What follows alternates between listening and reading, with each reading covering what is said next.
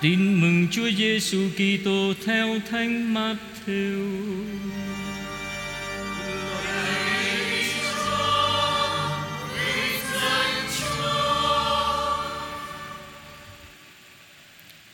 Khi Đức Giêsu ra đời tại Bethlehem, miền Jude thời vua Herode trị vì, có mấy nhà chiêm tinh từ phương Đông đến Jerusalem và hỏi: Đức vua dân Do Thái mới sinh hiện ở đâu?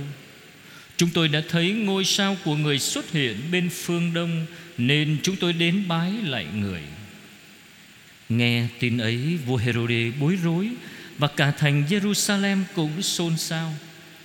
Nhà vua liền triệu tập tất cả các thượng tế và kinh sư trong dân lại Rồi hỏi cho biết Đấng Kitô phải sinh ra ở đâu Họ trả lời tại Bethlehem, miền Jude Vì trong sách ngôn sứ có chép rằng, Phần ngươi hỡi Bethlehem, miền đất Juda Ngươi đâu phải là thành nhỏ nhất của Juda Vì ngươi là nơi vị lãnh tụ chăn dắt Israel, dân ta sẽ ra đời.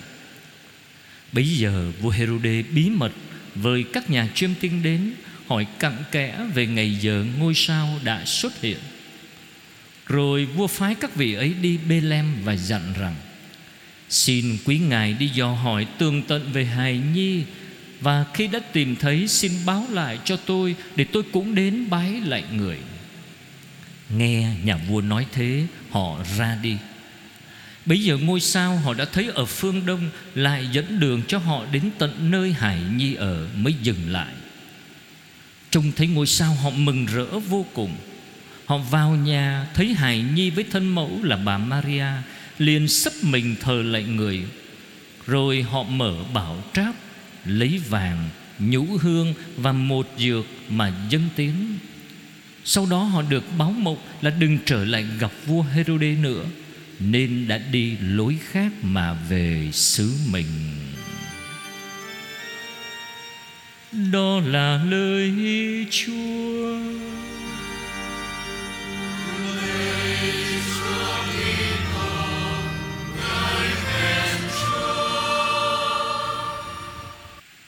Thưa anh chị em Tôi xin chia sẻ với anh chị em bốn điểm Trong phần phụ vụ lời Chúa Của ngày Chủ nhật Chúa hiển linh Điểm thứ nhất là bài đọc một trích từ sách ngôn sứ Isaiah chương 60 câu 1 cho đến câu 6.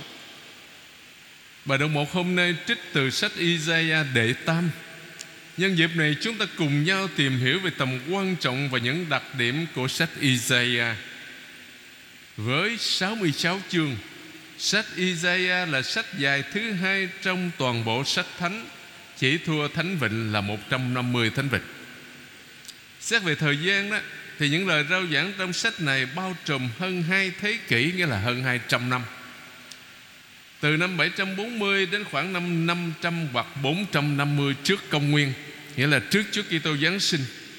Xét về phương diện văn chương đó Isaiah nổi bật giữa tất cả các sách cựu ước. Tại sao? Isaiah là cuốn sách được ưa thích đặc biệt trong dân Do Thái Còn trong Tân ước thì Isaiah là sách được trưng dẫn nhiều nhất sau các thánh viện.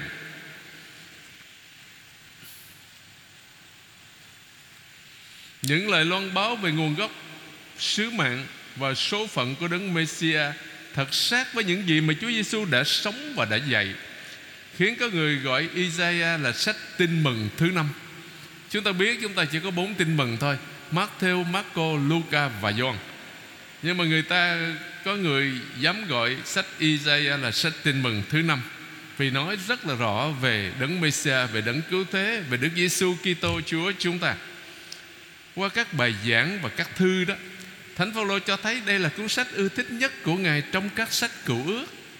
Chính khi viết cuốn giảng luận về Isaiah, Thánh Geronimo đã viết cái câu nổi tiếng mà thỉnh thoảng tôi có lặp lại lặp lại cho anh chị em.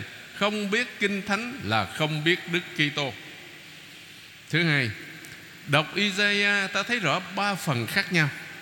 Isaiah đệ nhất chương 1 cho đến chương 39, Isaiah đệ nhị chương 40 cho đến chương 55, Isaiah đệ tam chương 56 cho đến 66.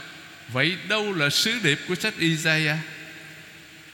Thưa giữa cuộc bể dâu của thế giới cận đông thời đó, Trong tay những đế quốc khổng lồ, Isaiah nhận ra kế hoạch cứu độ thế giới của Thiên Chúa. Kế hoạch này bộc lộ sự công chính của Thiên Chúa. Thiên Chúa thực hiện mọi lời hứa Ngoài sự trông đợi của dân Chúa Và bất chấp tội lỗi của họ. Có cả một nền thần học về ơn cứu độ Được triển khai trong truyền thống Isaiah Theo nhịp độ dân Chúa can dự vào lịch sử thế giới. Isaiah không những mời gọi các dân tộc đón nhận ơn cứu độ từ Jerusalem, Mà còn mời gọi họ đóng góp phần của mình Cho việc phụng tự thêm phong phú. Tính phổ quát trong kế hoạch cứu độ, Được Isaiah triển khai đã mở cho chúng ta Con đường hội nhập văn hóa, Con đường tìm sự hài hòa Giữa sự hợp nhất và tính phổ quát của giáo hội. Điểm thứ ba một điểm khác chúng ta cũng cần biết thêm, Công chính là một từ được nhắc đi nhắc lại, Làm thành sợi chỉ đỏ xuyên suốt 66 chương sách Isaiah. Ngay từ chương đầu, Isaiah đã cho chúng ta thấy sự công chính của Thiên Chúa. Thiên Chúa đã tự ý nhận lấy mối tương quan với dân Israel Như một tương quan ruột thịt cha với con. Và Thiên Chúa trung thành làm cho họ xứng đáng là dân của người. Dù phải dùng đến hình phạt để thanh luyện họ, làm cho họ trở nên thành phố công chính, thành phố trung tín. Với Isaiah đệ tam thì sự công chính của Thiên Chúa được bộc lộ tột cùng trong việc làm nên Jerusalem mới và trời mới, đất mới.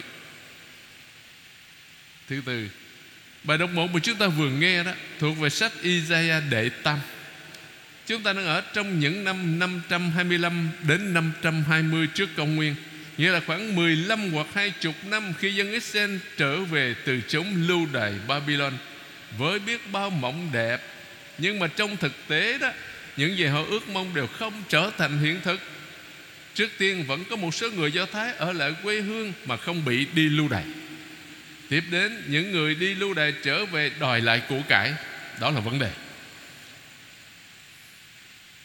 Tài sản họ bị chiếm dụng.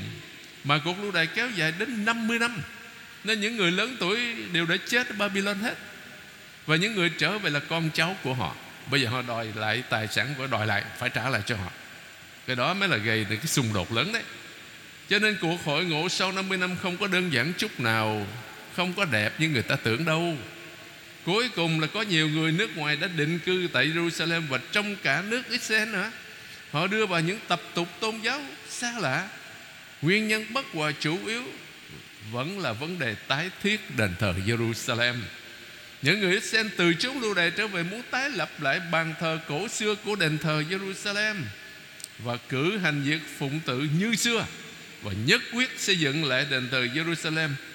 Nhưng bị những người ở lại trong xứ sở phản đối kịch liệt Vì nhiều lý do. Những người ngoại giáo, Những cuộc hôn nhân hỗn hợp và những tập tục mà người Do Thái lưu đề trở về cho là lạc đạo. Cho nên hai, hai bên cãi nhau kịch liệt.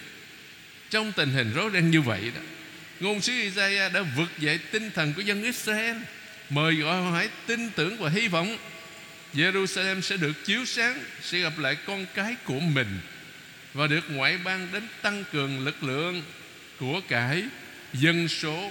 Câu cuối cùng của bài đọc một lạc đà từng đàn che rập mắt lạc đà Madian và Epha tất cả những người từ sơ ba kéo đến đều mang theo vàng với trầm hương và loan truyền lời ca tụng Đức Chúa. Những gợi ý về các kho tàng châu báu phương Đông đi đôi với cái nhìn đại đồng. Do đó giáo hội sử dụng đoạn này đó cho phụng vụ ngày lễ Chúa hiển linh là ngày Chúa tỏ mình ra cho muôn dân, ngoài dân Israel, ngoài dân Do Thái.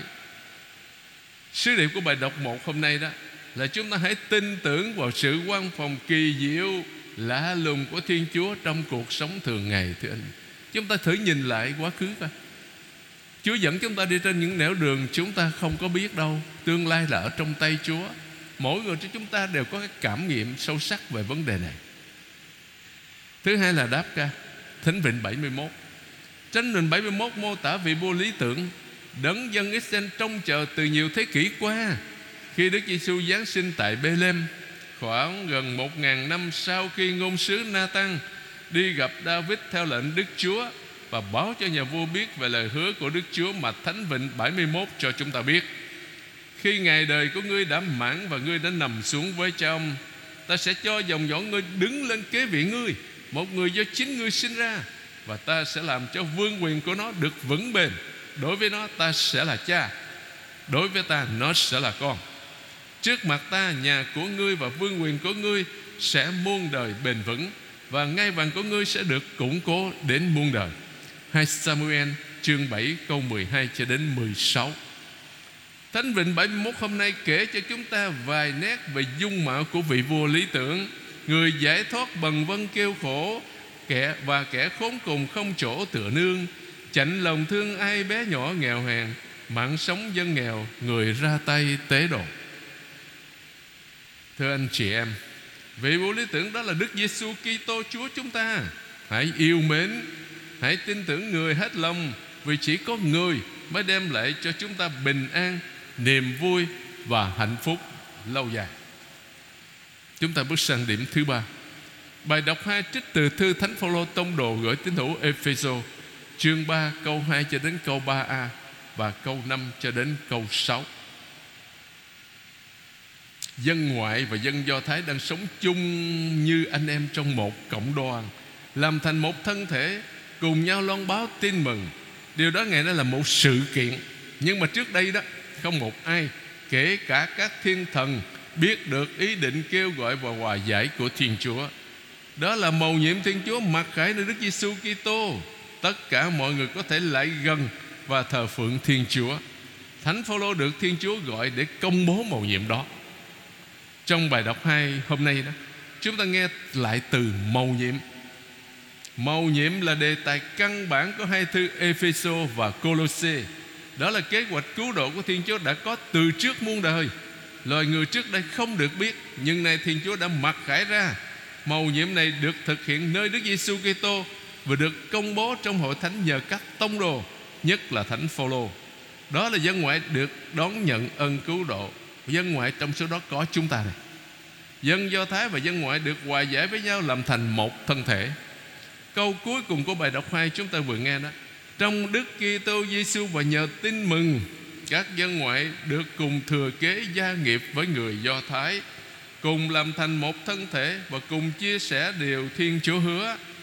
Là một lời mời gọi. Thiên Chúa chờ đợi sự cộng tác của chúng ta Vào kế hoạch cứu độ của người. Các đạo sĩ đã nhận ra một ánh sao. Thế là các ông lên đường. Chúng ta nhất thiết phải sống lời chúa dạy. Đặc biệt là sống bác ái yêu thương để nhờ đó mà chúng ta trở nên ánh sao dẫn đưa người khác đến với thiên chúa là tình yêu. Cuối cùng, đó là bài tin mừng. Matthew chương 2 câu 1 cho đến 12 các nhà chiêm tinh đến bái lại Đức Giêsu hài nhi. Trình thuật này muốn đưa về ý tưởng sau đây. Hài Nhi mới sinh chính là vị cứu tinh, Là đấng Messia Israel đã mong chờ từ lâu. Rồi Chào đời tại Bethlehem, Người làm ứng nghiệm lời ngôn sứ Mika nói trước, Người thống lãnh toàn thể Israel Theo ý muốn của Thiên Chúa. Mika chương 5 câu 1 Phần ngươi Hỡi Bethlehem Ephrata Ngươi nhỏ bé nhất trong các thị tộc Juda Từ nơi ngươi ta sẽ cho xuất hiện một vị Có sứ mệnh thống lãnh Israel. Nguồn gốc của người có từ thời trước, Từ thuở xa xưa, Và đáp ứng nguyện vọng của tất cả các chi tộc Như phụ vương David. Hay Samuel chương 5 câu 2 Ngôi sao Vốn là dấu chỉ vương quyền, Ở đây gợi lại lời sấm của thầy chiêm tinh Bileam trong sách dân số, Chương 24 câu 17 Nói về triều đại vua David Và về chính đấng Messiah Một vì sao xuất hiện từ Gia Cốp một vương trượng trỗi dậy từ Israel. Hơn nữa, hài nhi còn nắm một vương quyền bao quát toàn cầu nữa. Quả thế, qua các vị chim tinh, dân ngoại đã nhìn nhận vương quyền của người ngay từ lúc người mới chào đời. Như thế là ứng nghiệm những lời sấm những lời sấm ngôn của cầu ước về tôn giáo phổ quát thời cánh chung. Isaiah chương 49 câu 23 Ở Trung Đông xưa đó, Nhất là tại Ba Tư, tức là nước Iran ngày hôm nay, các vị chiêm tinh hoặc đạo sĩ là lớp người trí thức của thời đại, thường thường thuộc hàng tư tế và làm cố vấn cho các vua. Các vị trong bài tin mừng hôm nay đến từ phương đông quê hương của Bilam, dân số chương 23 và 24 ông Bilam thấy vì sao còn xa? Nhưng mà các vị này thấy ngôi sao đã mọc lên rồi. Ừ. Sau hết? Câu chuyện còn cho thấy sự đối kháng rõ rệt Giữa thái độ thờ ơ và thù nghịch Của dân Do Thái đối với hài nhi Và lòng tin mau mắn, quảng đại của dân ngoại. Các thượng tế và kinh sư nắm vững các lời ngôn sứ Mà không nhận ra đấng Messia Trong khi những người dân ngoại này, Cũng như ông Bileam ngoại đạo xưa lại nhìn nhận người và kiếm tìm người mà thờ lạy các giáo phụ thường giải thích các lễ vật dân cho Chúa Hài Nhi theo nghĩa tượng trưng vàng chỉ Hài Nhi là vua, nhũ hương chỉ Hài Nhi là Thiên Chúa và một dược chỉ nhân tính của Hài Nhi. Lạy Chúa Giêsu hài đồng. Chúng con xin dâng lên Chúa cuộc đời của mỗi người chúng con với tất cả những vui buồn, vui buồn, thành công hay thất bại, hạnh phúc hay khổ đau và cả những việc thiện mà chúng con đã làm để danh Chúa được vinh quang rạng rỡ hơn. Xin Chúa thương chúc lành cho tất cả chúng con trong năm mới này. Chúng ta cùng nhau hồi tâm suy niệm xem trong năm 2023 vừa qua chúng ta đã sống niềm tin của mình như thế nào? Có đặt trọn niềm tin vào Chúa là cha vào lòng thương xót khi chúng ta gặp thử thách gian truân hay không?